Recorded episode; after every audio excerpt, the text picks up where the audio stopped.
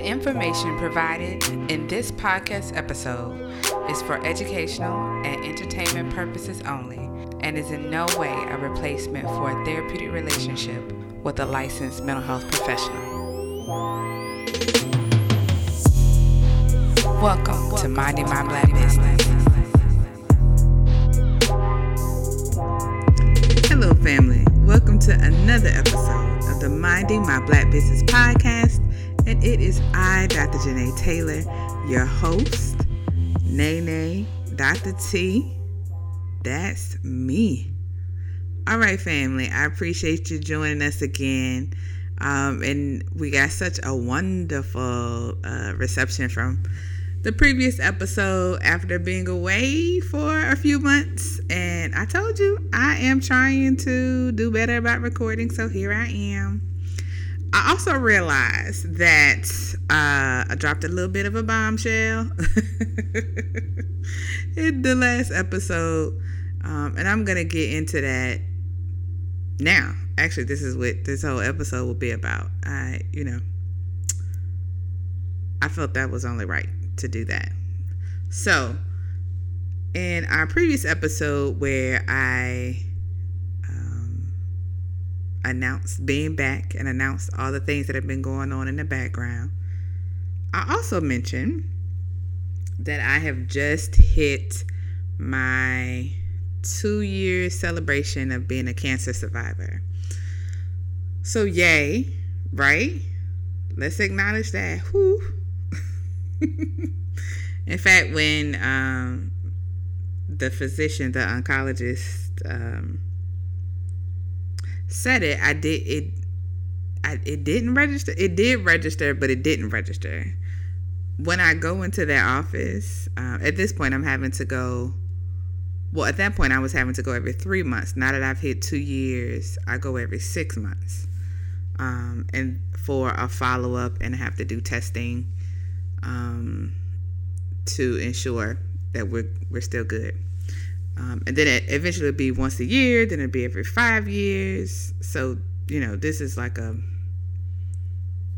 I'll be connected to these people forever, but I'll see them less and less, hopefully. Um, so my point was, um, I'm just kind of used to being on edge and having to go to that office, and so the idea of like Yay, you made a milestone. Now we can go to six months. It took me a minute for that to like sink in. Okay, let me let me back back. So, um, yes, I have officially hit two years as a cancer survivor. Um, so there's a period of time after my treatment in which I have to consistently test negative in order to be considered a cancer survivor. And so I had maintained that level of no results for two years. But all of this really started back in 2018. So I'm going to talk a little bit about in this episode about how I was impacted by this health crisis, um, how it influenced my business and then how my whole perspective and and relationship with wellness has changed as a result of that or shifted so um back in 2018 that year things happened so very quickly. Was it 2018 it was 2019 i'm sorry. Covid has taken away my perception of time. It's taken away my perception of time.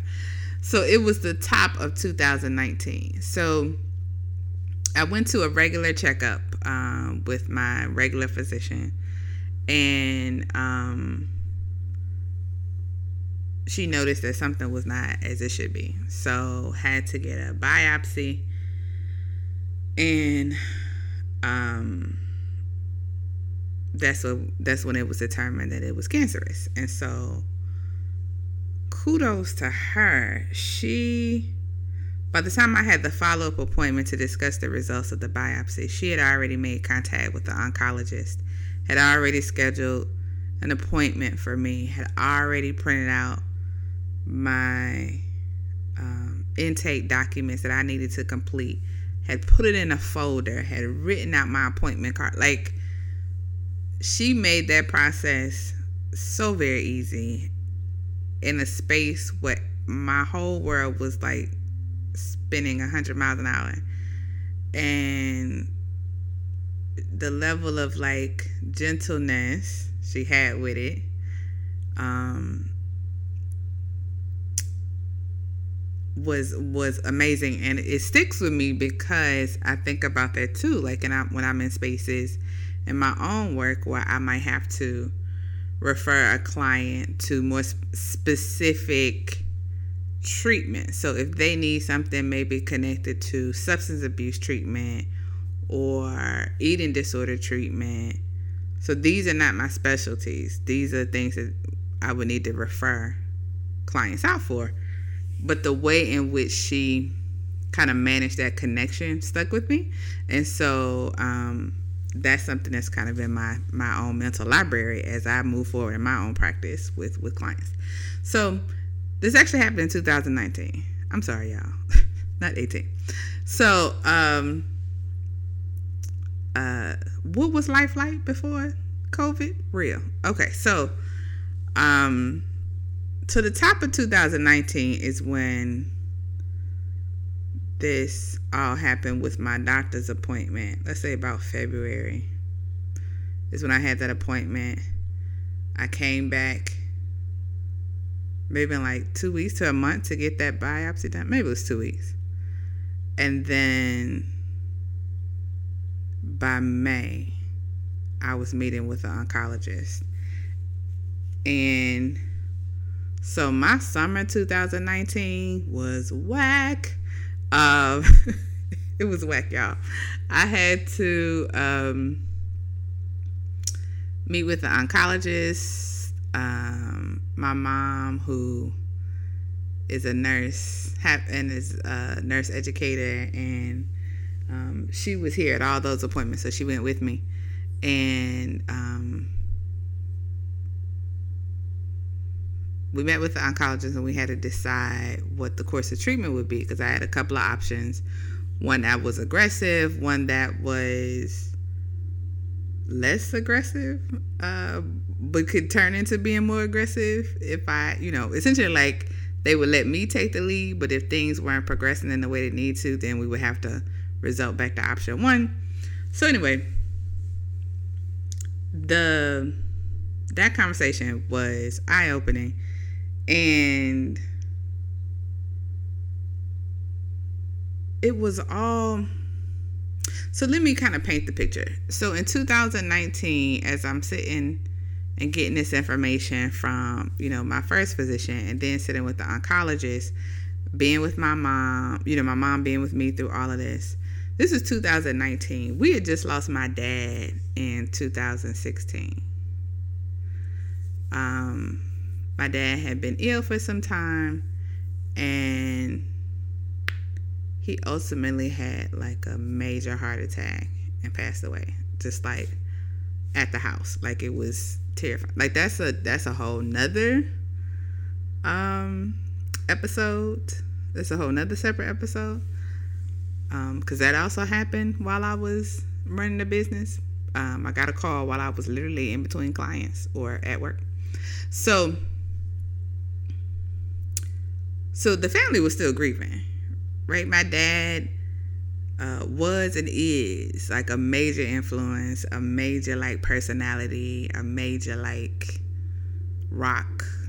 So his absence, his physical absence, you have to like rewire your brain around that. You have to rewire how you respond to for me, I had to re- rewire how I responded to happy news, sad news, questions, what to do with my car, you know, all these kind of things. So, still in the process of of our own bereavement and having to face my own potential mortality because the realness of what I was being given is that yes, there are options and solutions. Um, and none of this is guaranteed. But this is based on, you know, what we've seen happen that these things work, none of this is guaranteed. And if you do nothing, if you take no steps, then you will this will certainly be the thing that that kills you. So, okay. Uh ugh. So so that happened. I had to, I made a decision about what to do um, in terms of the treatment, and I decided to go with the most aggressive response. Um, in my mind, I was like, this family cannot take another loss. Like, I need to be as aggressive as I can to make sure that I can still be around. Now, as I'm saying this to you, as I'm saying this and this, as I'm recording this, some of these things are my thoughts that nobody has ever heard. And actually, um, yeah, these are thoughts that some some people have never heard, and so you all are hearing this, and I'm like processing this in real time. But um, yeah, the family can't take another loss. So I it's it's incumbent upon me to be responsible with my body at this point and take the most aggressive treatment possible. That that felt like the thing to do at the time. And even now I don't have any regrets around that. So my brain went into planning mode because I wanted to create a plan, know what's happening with me, try to minimize any sort of like burden that this might be on anybody else around me. Um, and figure out what to do with my business. Because I was actively seeing clients as all this was happening. So, in order to deal with the business part, I had to tell people so so far it was only like my close group of family and friends that knew what was going on. Um, but now I had to tell my colleagues. And so and not all of them, but the people that it would directly impact. So I had like an office suite with colleagues. So then I had to do some I had to let them know because if you know, as I reschedule my clients, if somebody happened to call or come by they would have they would know what's going on and be able to kind of help best direct them.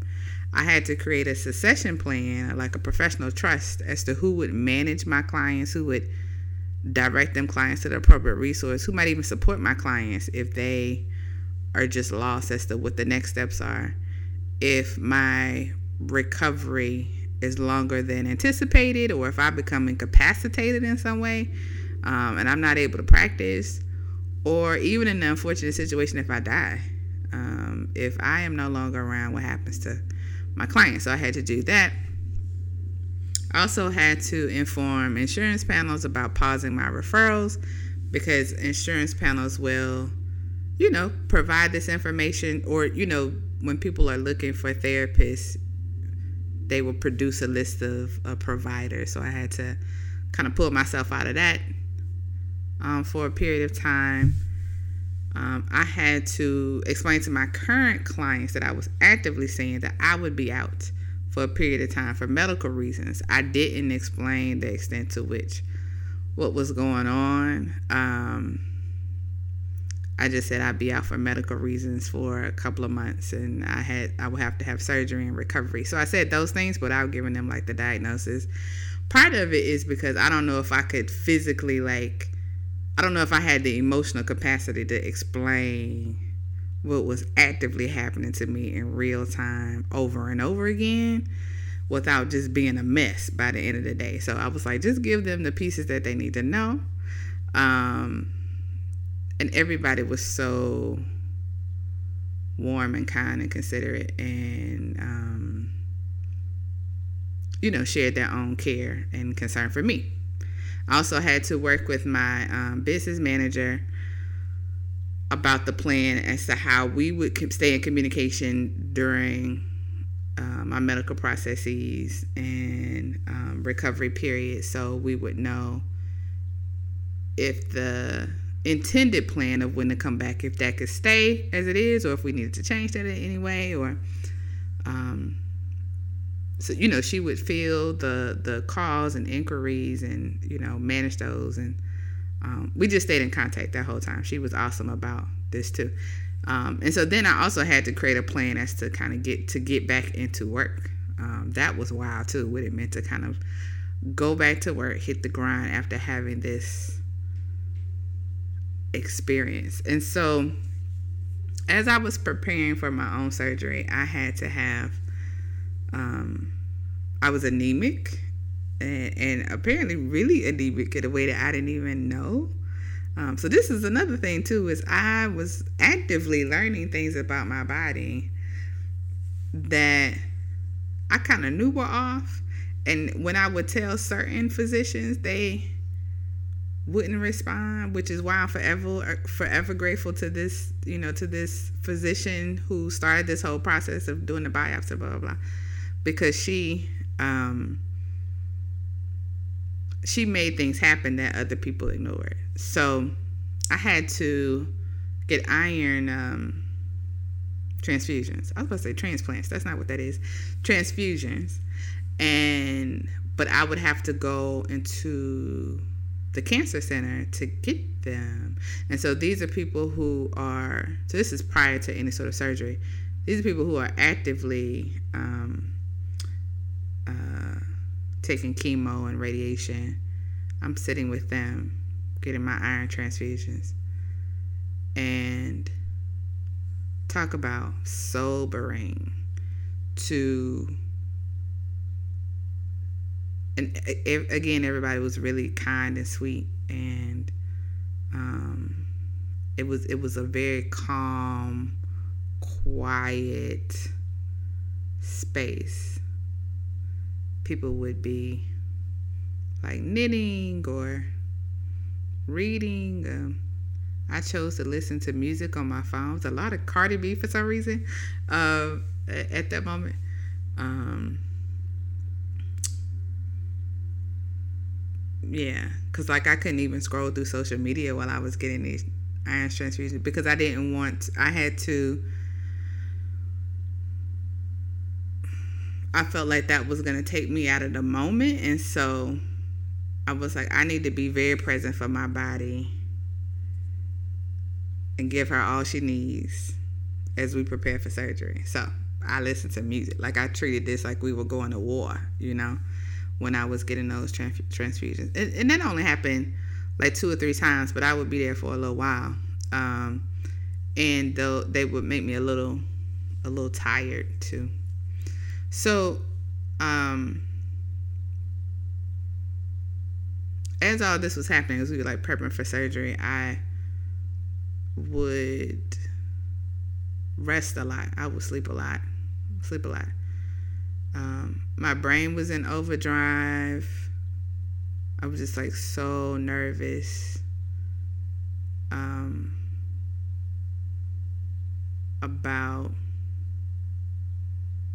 the surgery and what it would mean for me after the surgery and what happens if something goes wrong.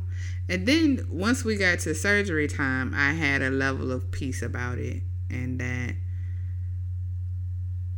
um, I will deal with the outcome. If the outcome is that I need to be more aggressive, if I need to go on chemo, then we'll do that if I become incapacitated and I'm no longer able to practice in my business, I'll deal with that. If I pass away, um, then for me there's nothing to deal with. But um, yeah, I'll I'll do what needs to be done. So I, you know, I'm sharing with family about certain things as a result of that that plan too. So that was so there was a lot happening summer of 2019. And in the background of that, I had also received an award from uh, the University of Georgia, where I got my graduate degrees from. I received my master's in community counseling and my doctorate in counseling psychology from the University of Georgia. And around the same time I had learned that I had cancer, I learned that um, I had been awarded. Wait, how do you say this? I um, would be in the 2019 class of their UGA 40 under 40. So, in the fall of that year, 2019, I was set to go to campus, go back to campus, and there would be like this big banquet, and you know, you get a table, and um, I would get to go to a UGA football game. I would get to see my old professors, go to some of my, you know, my spots when I was there. So that was happening too in the background. And um so that was wild to um but it was also cool to have something to look forward to. Like, oh, that'd be fun in the fall. Um, which would be well after my surgery. My surgeries happened in um, July of, of 2019. So I had my surgery. Um, I wound up having to stay in the hospital. I thought I was actually going to be able to go home immediately. Uh, that was wild. Waking up in the recovery room and seeing all these other people who had just gotten out of surgery. Um, and them not letting me like roll out the door like they was letting everybody else roll out the door, but also still being very much under anesthesia and I wasn't able to communicate what I was thinking. And um, that was that was weird. That was that that was weird. And so I was very much present when they were rolling me out of recovery and into the elevator to the oncology floor. Um, and I was like, this this not how this supposed to go. So, bruh. Um, anyway, um, everybody on the oncology floor was dope. They were really nice. My nurses were pretty cool. They're pretty cool. Everybody was really like, um, I asked a lot of questions like, what is what is that? What you doing with that? What what I'm supposed to do with this? Um, so I wound up having to stay because um, they needed to track my. Um, so the surgery was more invasive than they thought it would be. Um, and so the anesthesia was more than they thought it would be. So I needed to kind of wean, I needed to get off of that before I could get out of the hospital. And that was going to take some time. In addition to um, because the surgery was more invasive than they intent- anticipated. Um, my incisions were um, more invasive than they anticipated. So um, I needed to be able to sit up, be immobile, walk around. Well, that's the same thing. Uh, uh, I just needed to be, they need to see me kind of like be able to function before they could let me out. Um, and so um, that required some observation and some management of my pain meds before I could before I could um, be discharged. So um, I took it as a personal challenge, and um, with my mom's help and cheerleading, because I absolutely couldn't done, couldn't have done, couldn't have done does that sound? Is that English? I feel like I just murdered that.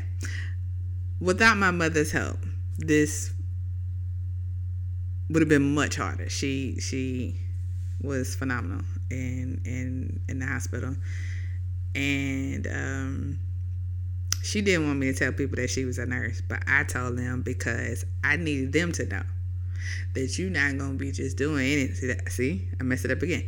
You're not just gonna do anything to me because my mama is here.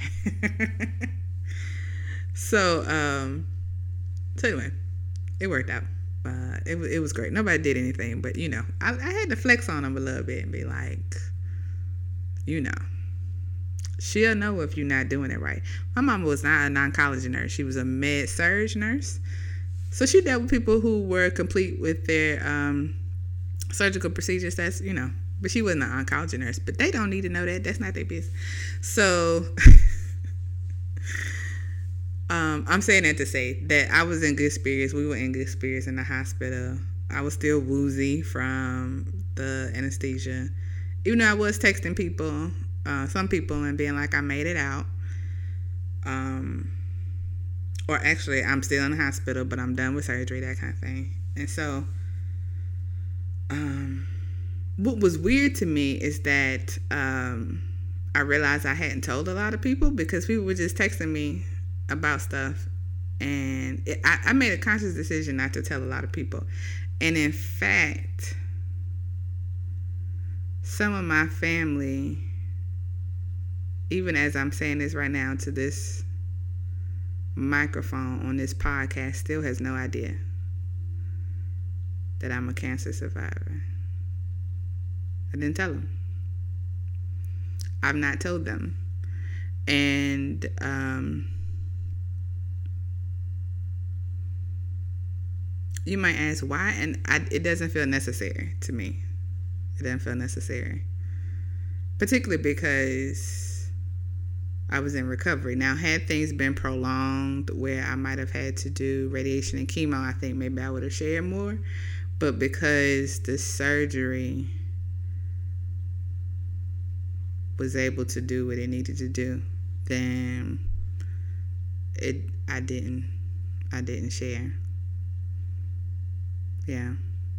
So that kind of leads to the last part about my own wellness. So part of that was I like insulated myself around very close family and very close friends who I consider to be family. So only those people who fell into those categories um, knew what was happening. And the process of telling my friends, man, that was wild. Um, I worried about them. I worried about telling them, to be quite honest. I didn't want anybody to be worried about me. I don't know. One of my dearest friends, who's like a sister from another mother, um, she lost one of her close friends to cancer as well. And I really worried about telling her. I was like, I don't want this to upset her. But we talked about that, and I explained that that's that was my hesitancy in telling her. Like I knew I had to tell her, um, but I told her. So it was wild to tell my friends about what was going on, and they responded exactly as they should have, and some of them were, you know, ready to put in the work, like I'm coming, I'll be there at this time, da da da. I don't care what you say. I'm coming to visit. I'm booking my ticket. Other of others of them were uh, had jokes um, about how I didn't need to do this to get attention. so my my friends did they did what they needed to do. They showed up in the ways that I needed them to show up even without me knowing. And um, family did the same. You know, my close family that was here. I told you my mom kind of held it down. My sister was able to come as well, not for the surgery part, uh, but she came in like the recovery um, stages, which was best because right after surgery and I and I was home. I did a lot of resting a lot of sleeping, um, and kind of slowly, you know, regaining my my strength and mobility and stuff. So, in terms of my own wellness, um, those are some of the things I did. I also protected what I took in in terms of like protected myself from what I took in in terms of like what I was watching on TV, the amount of social media I was consuming. Partly because it was hard for me to like just go through like the Facebook, Twitter, Instagram feed when I had just had this major thing that rocked me off my feet and and I knew that this has happened to me, but I hadn't told anybody. But also, it's not your business, kind of th- like it was a weird thing. So I was like, you know what? Let's just not. we don't have to be on social media. They don't pay me to do this. Um, and then TV was um, a lot of true crime documentaries. That seems that might seem strange, but that was actually very helpful. And cartoons. Um, right? Balance. If you're gonna watch true crime documentaries, you also have to watch cartoons for balance.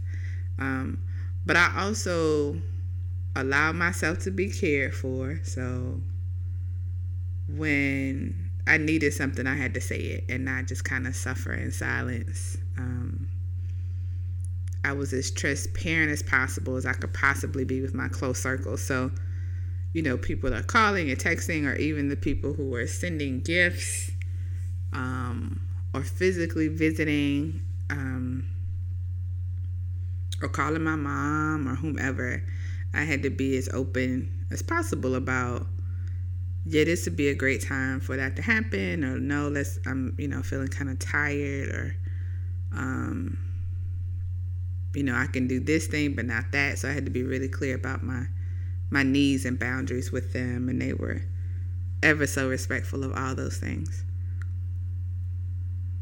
I also was so very grateful to my own body, and that I'm like, now there are things that we could improve upon in terms of my own like level of like movement and fitness and um, and so let's work on ways to like acknowledge where we are and how my body signaled to me, signaled to the physicians that we need support. And so we made it through the surgery. We're in recovery. Like it was a real like yeah, I had to be. I had to. I had to express some gratitude and appreciation to my body and my mind, and so I had to also be kind to myself and not kind of rush my um, recovery and yeah, I just really had to focus on the things that were going really well and because it could have easily been something different. So, two years ago was a very, very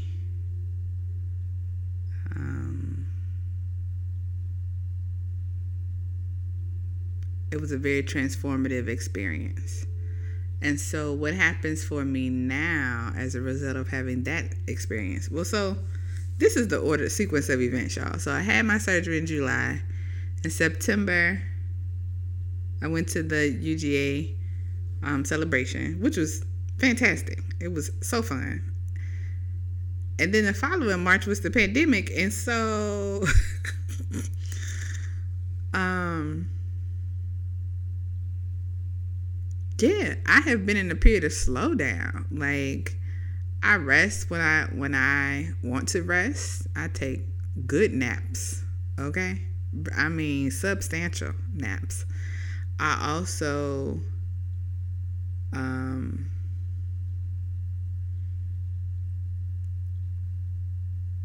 yeah, I, I feel like I've gone into a place where I've been like selfish in a good way. And so if I don't want to talk to people, I don't. Like I don't force myself to I do less people pleasing, essentially it was is what's happening. And I try to tell my friends and family try to have meaningful conversations with them. So, what I mean by that is like if I've come to a new conclusion or if I if I am feeling appreciative about our relationship, if I am feeling concerned about them or if I feel they're concerned for me, we talk about that in a very real real way. If there are plans for the future, we talk about that like yeah, I don't do much of how was your day type conversations. It's it's more like are you happy conversations. Are there things that I can do that can contribute to your happiness? Those types of conversations. So life looks different now. There's still parts of uh, you know uh, my life isn't completely transformed but definitely the things that rise to the level of the need of having my attention change. And the business in all the ways that I appreciate it and appreciate the life that it continues to afford me I I am not all wrapped up in it as I used to be because there are certainly things bigger than my business. And so, what that looks like now is for most weekends, I don't open my laptop, which is wild. And I try not to respond to emails after a certain time during the work week. I really go to work, and then I clock out in, in those ways, which is not how I was operating before. It used to be all the time, a constant thing. The level of urgency is gone because my focus has changed.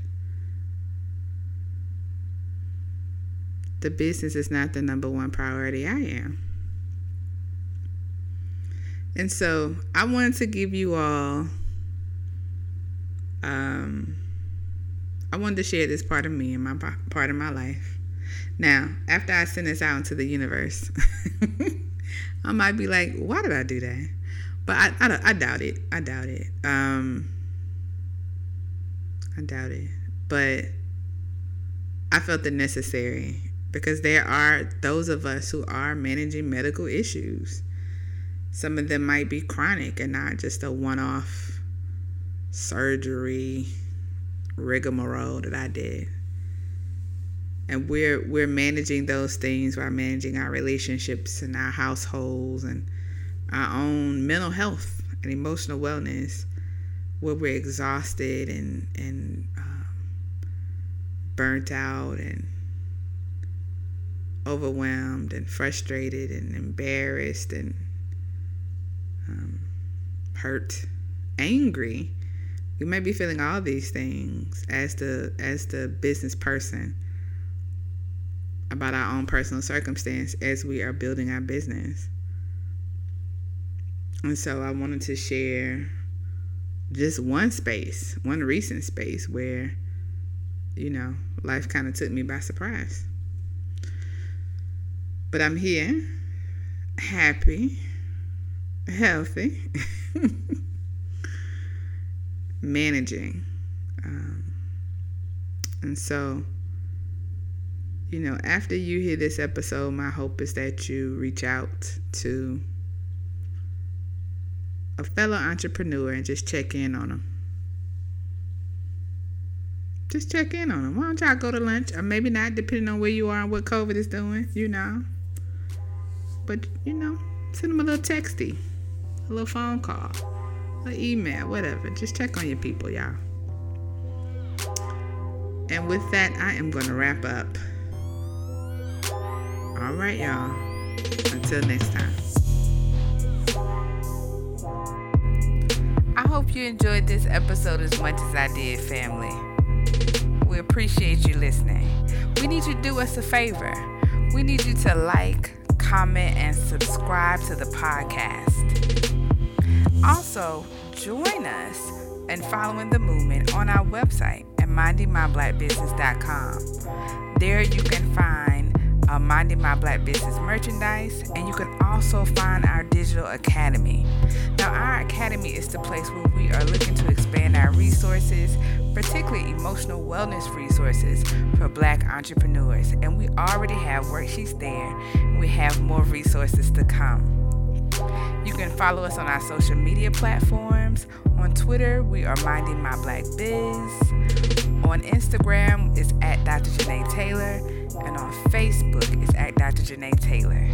So peace and blessings to us all. And when you're out there and they ask you what you're doing, don't forget to tell them, I'm minding my black business. Business.